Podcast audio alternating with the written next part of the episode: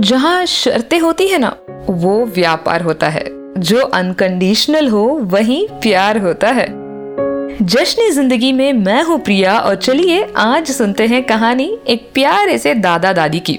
एक डॉक्टर के क्लिनिक के बाहर बहुत सारे पेशेंट्स अपने नंबर का इंतज़ार कर रहे थे।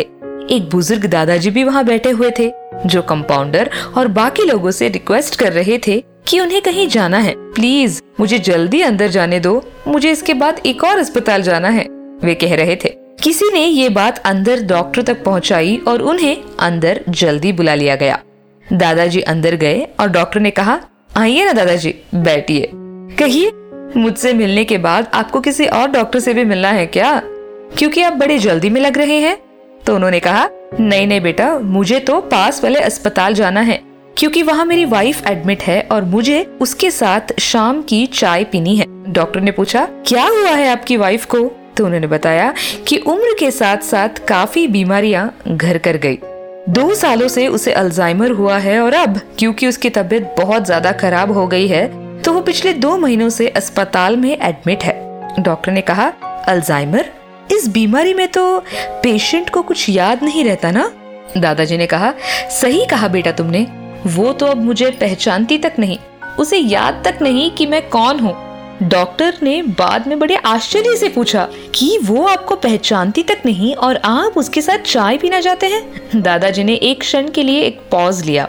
रुक गए वो और उसके बाद उन्होंने कहा, क्या हुआ अगर वो मुझे नहीं जानती? मैं तो उसे जानता हूँ ना। कि वो कौन है? क्या कुछ नहीं किया है उसने मेरे लिए?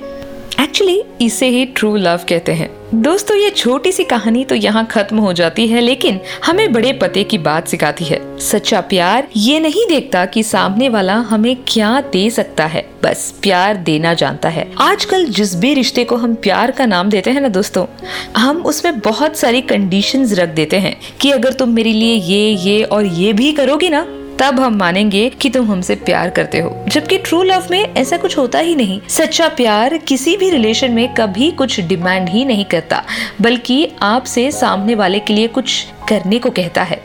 तो वाकई आप अगर किसी से प्यार करते हैं या चाहते हैं कि प्यार का रिश्ता फ्लरिश हो तो ये मत सोचिए कि आपको क्या मिल रहा है। बस अपने तरफ़ से प्यार देते जाइए। चलिए दोस्तों, आज के उत्सव भरे सप्ताह में बस इतना ही। मुलाकात होगी आप सभी से अगले सप्ताह ऐसे ही एक प्यारी सी, छोटी सी कहानी के साथ। तब तक के लिए सुनते रहिए, सुनाते रहिए जश्न ज़िंदगी। जश्न ज़िंदगी is brought to you by Dhwani podcast